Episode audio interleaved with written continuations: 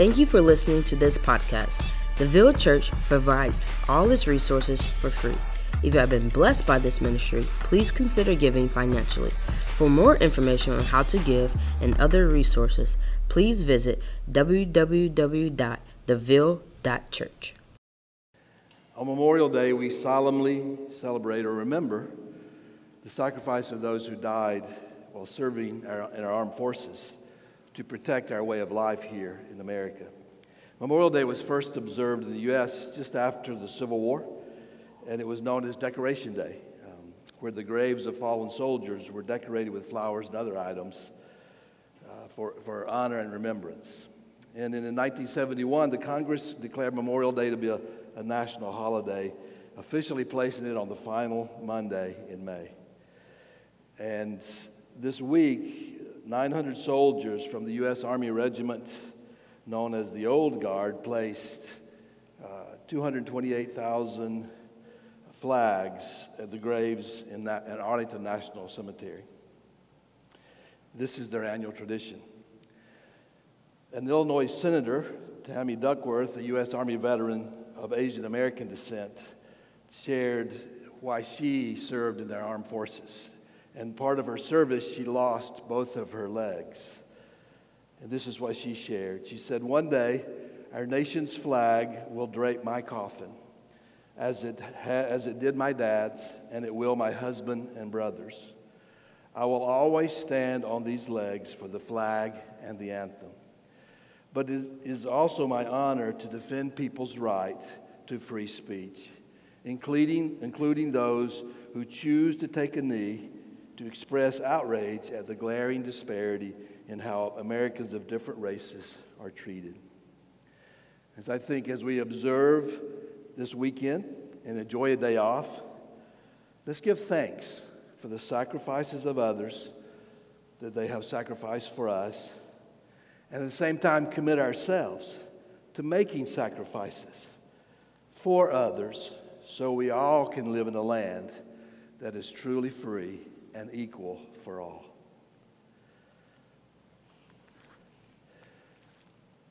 In preparing today's message and to speak with you, I thought, have you ever had times in your life where someone says something and just catches you off guard? Like, whoa, where'd that come from? Or that was such a profound truth, I didn't expect it to come from you or this person or something. Well, Jesus had many of those in his lifetime. He put truth out there and it caught people off guard. An example of that, I read a book some years ago called Same Kind of Different as Me. If you haven't read, I would highly recommend it. It's a book about the relationship between two men that couldn't have been more different in their lives. One was a well-established art dealer in Texas, and the other was a homeless man from Louisiana. And through God's providence, they met and got to know each other and became friends and even became brothers. And but they were so different, they didn't feel like they had anything in common. But their relationship developed. The homeless man was illiterate, never learned to read and write, grew up as a sharecropper. The art dealer had several degrees, was very well off financially, but God brought them together, and they became brothers. But in one incident, they were sitting down to have coffee, and as they sat down, the art dealer laid his keys on the table. He had keys for his houses, his cars, his boats, his trucks, whatever he had keys for it. And the homeless man picked it up. I don't think he'd ever seen that many keys in his life. And he looks at him, he said, "Do you own something for all these keys?" And before the art dealer could respond, the homeless man said, "Or do these things own you?" And that moment for that art dealer, he said, opened his eyes to a reality he had never thought of. Are these things really owning me? Do I live my life for these things? And it was like he said, I never thought that this homeless man could really teach me much. But in that moment, he taught me to reevaluate my life and what I was living for. So this morning, I'd like to look at a passage of Scripture where Jesus continues to throw truth out and challenges us in ways in our lives that we need to think, what am I living for? If you have your Bibles or your phones and want to look with me, we're going to be looking in Matthew chapter 5, verses 1 to 12. Very familiar passage of Scripture. We know it as the Beatitudes. Seeing the crowds, he went up on the mountain, and when he sat down, his disciples came to him. He opened his mouth and taught them. Blessed are the poor in spirit, for theirs is the kingdom of heaven. Blessed are those who mourn, for they shall be comforted. Blessed are the meek, for they shall inherit the earth. Blessed are those who hunger and thirst for righteousness, for they shall be satisfied. Blessed are the merciful, for they shall receive mercy. Blessed are the pure in heart, for they shall see God. Blessed are the peacemakers, for they shall be called sons of God. Blessed are those who are persecuted for righteousness' sake, for theirs is the kingdom of heaven. Blessed are you when others revile you and persecute you and utter all kinds of evil against you falsely on my account. Rejoice and be glad, for your reward is great in heaven, for so they persecute the prophets who were before you. I'd like to go through each of these statements of truth and look at them and see how do we apply them to our lives. He starts off by saying, blessed are the poor in spirit. Blessed are the poor. In our society, in our world today, would we say, blessed are you, you are poor. Blessed are you. Many times we don't see that as a blessing. But what does it mean to be poor? What does it mean? According to the book, When Helping Hurts, middle to upper class Americans, we view poor as in a materialistic way. People are poor if they lack material things such as food, money, clean water, medicine, education, health care. These are marks of being poor, and we say you're poor because you don't have these things. And while that is true, those who are poor see themselves differently. They describe their condition in more psychological and social terms. They talk in terms of shame, inferiority, powerlessness, humiliation, fear, hopelessness, depression, social isolation, and being voiceless. And similar to the rest of the world, there's in the U.S., among the poor in the U.S., there is a loss of meaning, purpose, and hope that plays a major role in how they see themselves. This is poor as we think of poor, but what does it mean to be poor in spirit? Because he said, blessed are the poor in spirit. In the book, Walking with the Poor, the author Bryant Myers reminds us that in the Bible we know that God is a relational being, existing in a three-in-one form from all of eternity. We call this the Trinity: God the Father, God the Son, and God the Holy Spirit. Also, we know in the Bible that we are created in God's image. So that means we are relational as well. God created us for relationships. Before the fall, before sin entered the world, as we read in the book of Genesis, Myers says God established four basic foundational relationships for each of us. First, a relationship with God.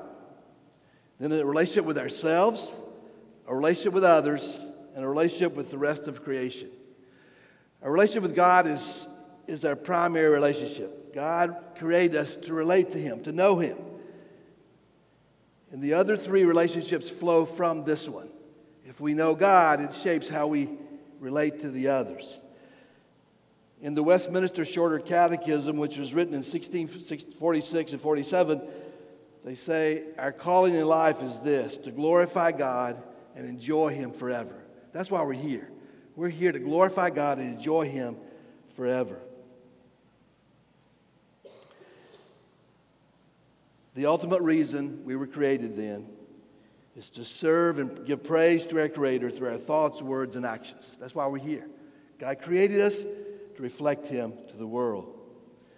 When we do this, we experience God as our Heavenly Father, and we live in a joyful, intimate relationship with Him as His children.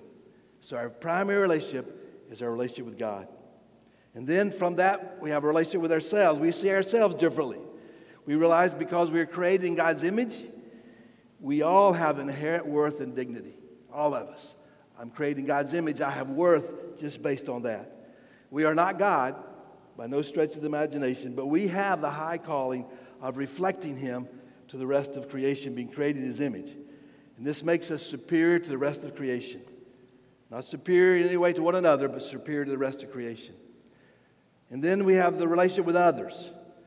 God didn't create us to live alone. Rather, He created us to know one another, to love one another, to encourage one another, to use the gifts He's given each of us to fulfill our callings. We are built for relationships. We need relationships. And then, finally, the relationship with the rest of creation. In Genesis 1:28-30, God gave us the mandate to be stewards, not owners, but stewards of His created world. We are to understand, protect, subdue, and manage His world in order to preserve and produce bounty. God calls us as humans to interact with creation, to make possibilities realities, and to be able to sustain ourselves via the fruits of our stewardship. As you can see on the screen, it shows how these relationships work together. But then, and if you read the scriptures in Genesis chapter 3, sin entered the world.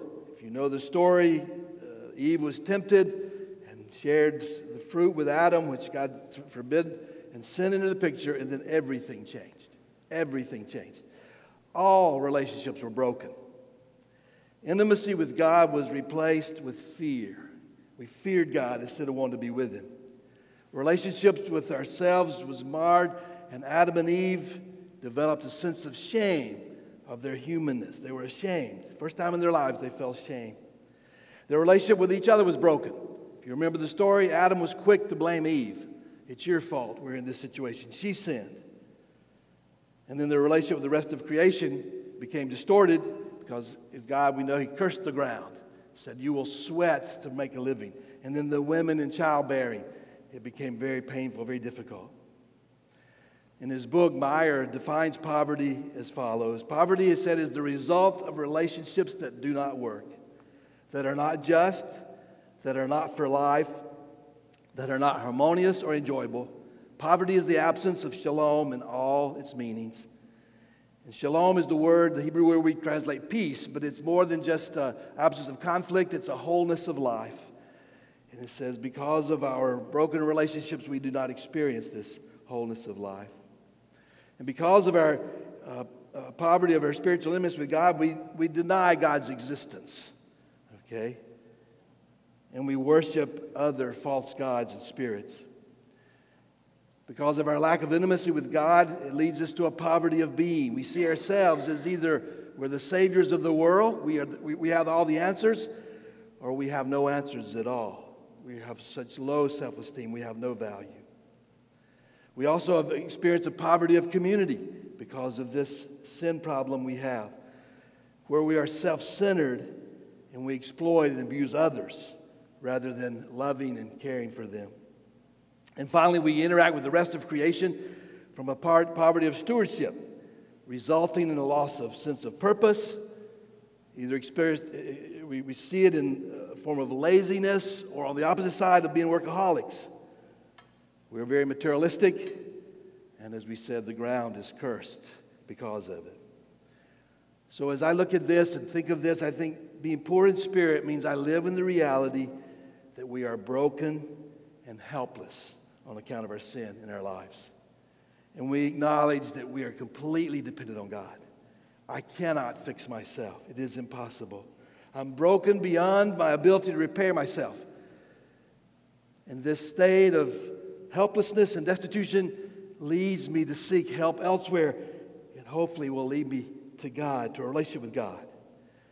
And in this condition, when we do run to God. This is why Jesus says, I believe, blessed are the poor in spirit, because they see their need is so great that the only place they can run is to God. Blessed are the poor in spirit. Then he follows that by, he says, blessed are those who mourn. When we realize the depths of our brokenness and our sinfulness and our separation from God and the pain we cause ourselves and others, the only proper response is to mourn. Mourning is caused by recognition of sin and its consequences, and is associated with repentance. We mourn over sins, our sins, and the sins of our society. It affects us deeply. In the Bible, when Isaiah saw the Lord in Isaiah 6, he cried out. He saw also his sinfulness, and he cried out, "Woe to me! I am ruined. I'm a man of unclean lips. I live among a people of unclean lips." He was so sinful in his life.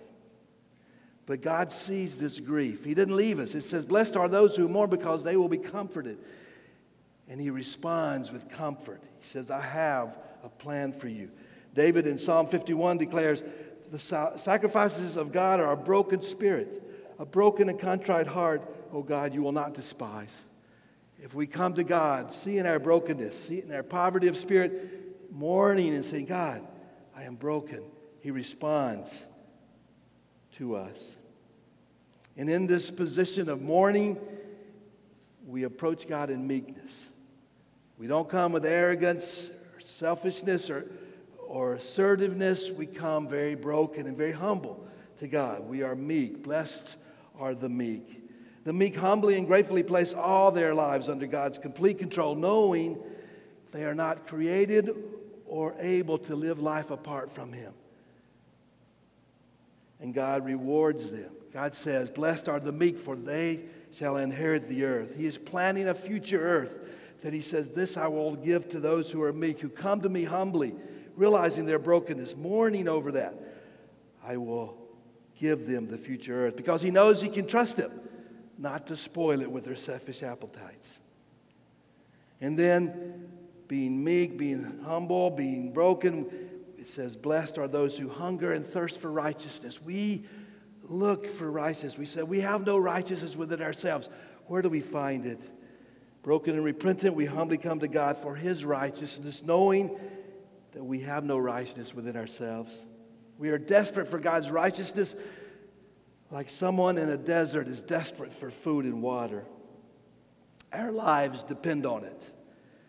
In Psalm 42:1, it says, as the deer pants for the water, flowing streams, so my soul pants for you, O God. We cannot live life without him. We realize that. We desire God's righteousness, knowing it is only in him that we will find life. We realize life doesn't exist apart from God. And God does not disappoint us. It says, blessed are those who hunger and thirst for righteousness, for they shall be satisfied. In Deuteronomy 4:29, it says, but from there you will seek the Lord your God, and you will find him, if you search after him with all your heart, with all your soul. And then Jesus says of himself in John 6:35, I am the bread of life. Whoever comes to me shall not hunger. Whoever believes in me shall never thirst. God sees us, our seeking after hunger and hungering after his righteousness, and he meets us there in his mercy. Blessed are the merciful, for they will receive mercy. And once we experience his mercy in our lives, resulting from our hunger and thirsting for righteousness, we then can show mercy to others. Blessed are those who are merciful, because they have experienced mercy from God. We can show mercy to others. In John 4:19, it says, we love because he first loved us. Love did not originate with us, it came from God. And many times in our seeking righteousness, we can be feel overwhelmed that we'll never get there. It's true. On our own, we'll never get there. We'll never be acceptable to God in our own because of our sinfulness. But God tells us in Romans, where sin abounds, grace abounds the more. So when our sin meets God's grace, we're overwhelmed by the mercy he shows to us because we realize we don't deserve it. And then we are blessed because we can pass that mercy on to others. Mercy implies the ability to enter into another's world with all its misery, to feel for that person and to act to help alleviate their problems. The story of the Good Samaritan in Luke 10 is an example of showing mercy. When he cared for the man left for dead by the robbers without regard for his own safety or convenience, he was merciful to him. But many times we show mercy out of a sense of, guilt or something. We feel like we have to be merciful, and it doesn't come from a response to God. And then it's shown in not good ways. In his book, Beatitudes, Paul Turner states, it is preposterous to look at mercy as a way of investing. Investing is not bad necessarily, but it implies that you are going to get something in return for what you do. It implies that if you show mercy, compassion, and forgiveness, you are looking for the recipient to all of a sudden change, to become financially stable like you, or to have a hope-filled life like you. Showing mercy is not about the return. It's about giving freely, often and now. If you're walking into a mercy experience and you're expecting your investment to turn a life around or make a poor person's life immaculate, you're showing mercy for the wrong reason. Does mercy change lives? Yes, all the time. But if you expect it, you're going to get discouraged. You're going to get burned out. You're going to feel overwhelmed. Jesus just said give. He didn't put any stipulations on it. As it says, the only thing we should expect from showing mercy, is to be shown mercy. Blessed are the merciful, for they shall receive mercy. And truly we have received mercy. Those of us who know the Lord, we have received mercy more than we can ever imagine. And then following that, he says, blessed are the pure in heart. Being able to show mercy unrestrictedly comes from a pure heart, like a pure metal that has no impurities. A pure heart is one that is completely devoted to God. A pure heart doesn't have mixed motives. We can see our motives many times when we experience loss in our lives. Loss either causes us to curse God for the loss or to praise Him, for we see His work in the midst of a loss. Those who are pure in heart will see God at work in the present, in their loss and in their pain, and they will also know by faith, they will see Him with their own eyes in the age to come. Blessed are the pure in heart, for they will see God. About 12 years ago, I was diagnosed with melanoma, skin cancer, and it was a rough year. That year in April, my mother passed away from cancer. 3 months later, in July, I was diagnosed with melanoma, and they, because of where they found it on my body, they were sure that it was progressing through my body. They classified as stage 4 cancer. The higher the stage, the further it's progressed in your body. Because they usually find on your extremities, they found it underneath my arm, and so they said we have to treat this quickly. So we did surgery, and then they tested to see if they could find it elsewhere. They found it nowhere else in my body, for which they and we were pleased. But they said we feel like it's there somewhere. It's dormant. You need to take precautions. So they prescribed a treatment to boost my immune system, called with a drug called Interferon. And I remember the doctor told me I would recommend this, but also know that this, you'll be like you have the flu for a year. You will feel sick. You will feel chills, fever, pain, headaches. It'll be like this for a year if you decide to do this, because this is a year-long treatment. We prayed over it, looked at our options. We decided to go with it. So basically it meant that I would self-inject myself 3 nights a week, and the next day I would not be able to get out of bed. And so I started this treatment. And the thing was, they could not say, they had no way to test if it was helping or not. They just said, come back in a year, we'll do another scan, and we'll see if we find anything. So I started out, really wanted to be brave and do well through this. But after about 3 or 4 months, it was hard. I'd take the shots on Sunday, Tuesday, and Wednesday, and Thursday nights, Monday, Wednesday, and Friday. Many times I couldn't get out of bed. I was so sick from the shots. And it's just like after about 3 months, I can't say I was cursing God, but I was definitely complaining. I was saying, God, this is too hard. I don't want to do this anymore. And I just began to really lay at my heart. And it was not only hard for me, but it was hard for my whole family. That was my oldest son, James, is senior in high school. I could not participate as I wanted in his senior events because of not feeling well. Connie, my wife, had to take over and do so much more that I couldn't do because of what I was going through. But I remember the day I reached the end of myself, I said, God, I can't do this anymore. And I remember God, in His grace and sovereignty, just meeting me there. And He said, I just remember my heart just sensing Him saying to me, I thought you wanted to spend more time with me. I said, I do, Father. He said, but what about these days when you can't get out of bed? Can you want to spend that time with me? And I want to say, yeah, but I don't feel well. He said, it doesn't matter. If you're available and able, I'll spend time with you. And I remember thinking, I can't read because my eyes were hurting. I didn't feel well. And God said, just listen to my word. Just plug in a device that has my word on it and listen to it. So I began to do that. I began to just listen to His word over and over and over again. I would fall asleep listening to it. I wake up listening to it. And the days changed. I began to enjoy this time with the Lord. I didn't enjoy the treatment and what I was going through, but I began to enjoy my time with the Lord. And it was like I began to see what it maybe looks like to have a pure heart, to be devoted to God, just to enjoy this time, to see God working in the midst of this pain and this hard times, to see God working and enjoy that. I began to look forward to these days, not for the medication, but for the time I could spend with my Father. And it changed my whole outlook. And I continued on the treatment. I took it about another 4 or 5 months, and they did another scan and found nothing. And up until this day, they found nothing. But I just remember that time, the difference it made for me to see God working rather than complaining, and to praise Him for this time He was giving me. He said, you can't go out and work. You're not well, but you can spend time with me. And I thought, what a difference that made, and just how I approached it. And just I felt like for a moment of time, I saw what it means to be pure in heart, to have my heart completely given to God.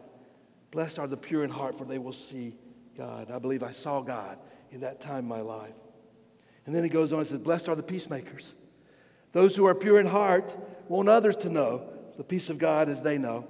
In John chapter 20, we read where Jesus, being the Prince of Peace, the greatest peacemaker of all times, he brought peace to his disciples at a time when they were very troubled.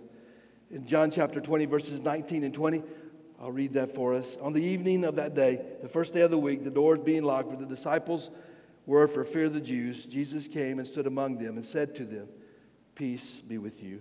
When he had said this, he showed them his hands and his side. The disciples were glad when they saw the Lord. This really spoke to me some time ago when I was going through a very difficult time. Those of you who know some of our history, we were serving in a country overseas, and I was told I could not return. Connie was there. I was here trying to figure out which way forward, and I was just troubled inside, and God spoke to me through this as he said, when he came to the disciples at this time, the disciples were fearful of their own lives. They'd seen Jesus get crucified. They were hiding. I can just imagine them being in this dark room, all the windows and doors closed. They're whispering to each other, okay, now what's next? Where do we go? They were so confused and troubled. And in the middle of that, Jesus showed up, and he just said, peace be with you. He didn't say, let me explain to you what's happening. Let me explain what's going to happen. He just said, peace be with you. In another translation, it said they were overjoyed. They went from a moment of just being in fear and doubt and to a moment, the next moment, they were just rejoicing in the presence of Jesus. That's what Jesus did. He brings peace to troubled areas of our lives. And because we have peace with God and His peace through His Spirit lives in us, we can go to areas and people who aren't experiencing His peace. People are looking for peace in this world. My brother, who's a contractor, told me a story. He was working on a man's house, and because it was an extensive renovation, the man had to move out of his house. And so my brother and his crew was working, but the man would return every day to spend a few hours with my brother. My brother first thought he was coming because he thought, he didn't know if he could trust these guys. Would they take things out of his house or what? But every day he would show up at the end of the workday for about a couple hours he'd spend with them. And after about a week, the man told my brother, he said, you know, I come here every day, and the reason I do because you guys have so much peace among you. When you're working together, all the noise and sawing and hammering and beating. He said, but you have peace. I want that peace. He said, where I work is chaos and it's craziness, but with you guys, I see peace. People are drawn to the peace they see we have in Christ. And when we, as Jesus' disciples, preach the gospel so that others are reconciled to God, they have that peace, and we are peacemakers. But peacemaking also goes beyond just reconciling a relationship to God. We want people to reconcile with each other as well. We want to be a part of that. And being a part of that makes us more like Christ. And then finally, he said, blessed are those who are persecuted for righteousness' sake. And blessed are you when others revile and persecute you. Persecution is inevitable for those who live righteous lives. In 2 Timothy 3:12, it tells us, indeed, all who desire to live a godly life in Christ Jesus will be persecuted. It comes. It will be there. It's a part of life. And this is because in society where we live, the wickedness in individuals and around us in the society, it unsettles people's conscience. They see that we're not living like everybody else, and they don't know what to do with that. And so they retaliate like they did with Jesus and the prophets to try to silence them. Get you out of here. I won't have to deal with this because you're bringing the source of my discomfort and pain. Persecution is an integral part of what it means to be the church. But Christ rewards us in His own way for those who suffer. He said, blessed are those who are persecuted for righteousness' sakes, for theirs is the kingdom of God. You know, when I read this scripture, I look back and I think, He said, blessed are the poor in spirit, for theirs is the kingdom of God. Then he finishes by saying, blessed are those who are persecuted for righteousness' sake, for theirs is the kingdom of God. We go from being poor in spirit to being persecuted. He says, all that is blessed. And Paul tells us in Philippians 3:10, that I may know him. Paul has said, I want to know Christ. I'll know him in the power of his resurrection and may share in his sufferings, becoming like him in death. As I reflected on this verse, I wrote the following in my journal. As I thought of this, God showed me that there is no resurrection without suffering. Many times in our culture, we're focused on comfort, and so we don't want suffering. We avoid suffering. Even in our churches, we avoid suffering. And we even want to avoid others who are suffering and participating with them. But by doing this, we see no need of the resurrection or his power. By not participating in Christ's sufferings, we believe that we can handle whatever we face, and so we have no need of Christ's resurrection power. Now look at Christ. He suffered, sure, physically in his death on the cross, but also in his life. He suffered misunderstandings, constant harassment, false accusations, denial and betrayal by his closest friends, slander, abandonment by his friends, several attempts on his life. This was all a part of Christ's life. And I think, is this the blessed life that I want? Am I willing to join Christ in this blessed life? He says, blessed are those who are persecuted for righteousness' sake, for theirs is the kingdom of God. Do I want to join him and share in his sufferings that I might be blessed? So what about us today? As we finish and the musicians come, are we experiencing this blessed life? Have you experienced being poor in spirit, where you grasp the depth of your sinfulness? Have you been there? Have you mourned your sinful state? Are you humbly submitting yourself to God, hungering and thirsting for his righteousness in exchange for your own sinfulness, enjoying his mercy through his forgiveness, and then showing this mercy to others, praising him with a pure heart, introducing others to the peace he offers, and suffering abuse for his sake? Is this true of you? Is this true of me? I want to experience the blessed life that Christ has, but I know that the blessed life that Christ describes here is so different than the blessed life that the world around tells me this is blessed. So I thought, what would it look like if the world around us said, this is blessed? And so I wrote some things in closing about blessed in the world's eyes. Jesus said, blessed are the poor in spirit. The world around us would say, blessed are the rich in spirit, for their kingdom is here and now. They would say, blessed are those who are happy, for they don't concern themselves with their sin and the pain their sin causes others. They would say, blessed are the proud, for they believe they control the earth. They would say, blessed are those who are filled with their own self-righteousness, for they believe they are satisfied now. Blessed are those who pursue justice instead of mercy in their own eyes, for they don't need mercy, they believe, even from God. Instead of pure in heart, they would say, blessed are those who are deceptive, for they believe what they want right now. Instead of being peacemakers, they would say, blessed are those who look out for themselves first, for they don't believe they need anyone but themselves. And then finally, when it comes to suffering and persecution, they would say, blessed are those who live in comfort now, avoiding any suffering, for this life is their heaven. If this morning, hearing this message has touched your heart and you want someone to pray with you and say, I want to experience the blessed life that Christ has for me.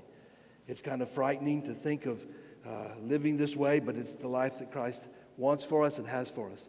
There'll be people here to pray with you. I'm available. Grab someone and pray together, because God is calling us to follow him in a way that is so different than the world around us, and says, my children, I want you to be blessed, but this is the way. Let me pray for us. Father, thank you for this morning. Thank you for your word and what you're teaching us in your word. And Father, I just can imagine being there and hearing these words and just saying, this makes no sense at all. And even today when we read it, we're like, "This, how does this make sense?" And yet you said, this is the way of life. So, Father, may we be, as your children, say, we want this. We want to be considered blessed in your eyes and not blessed in the world's eyes. Thank you, Father. Thank you in Jesus' name. Amen.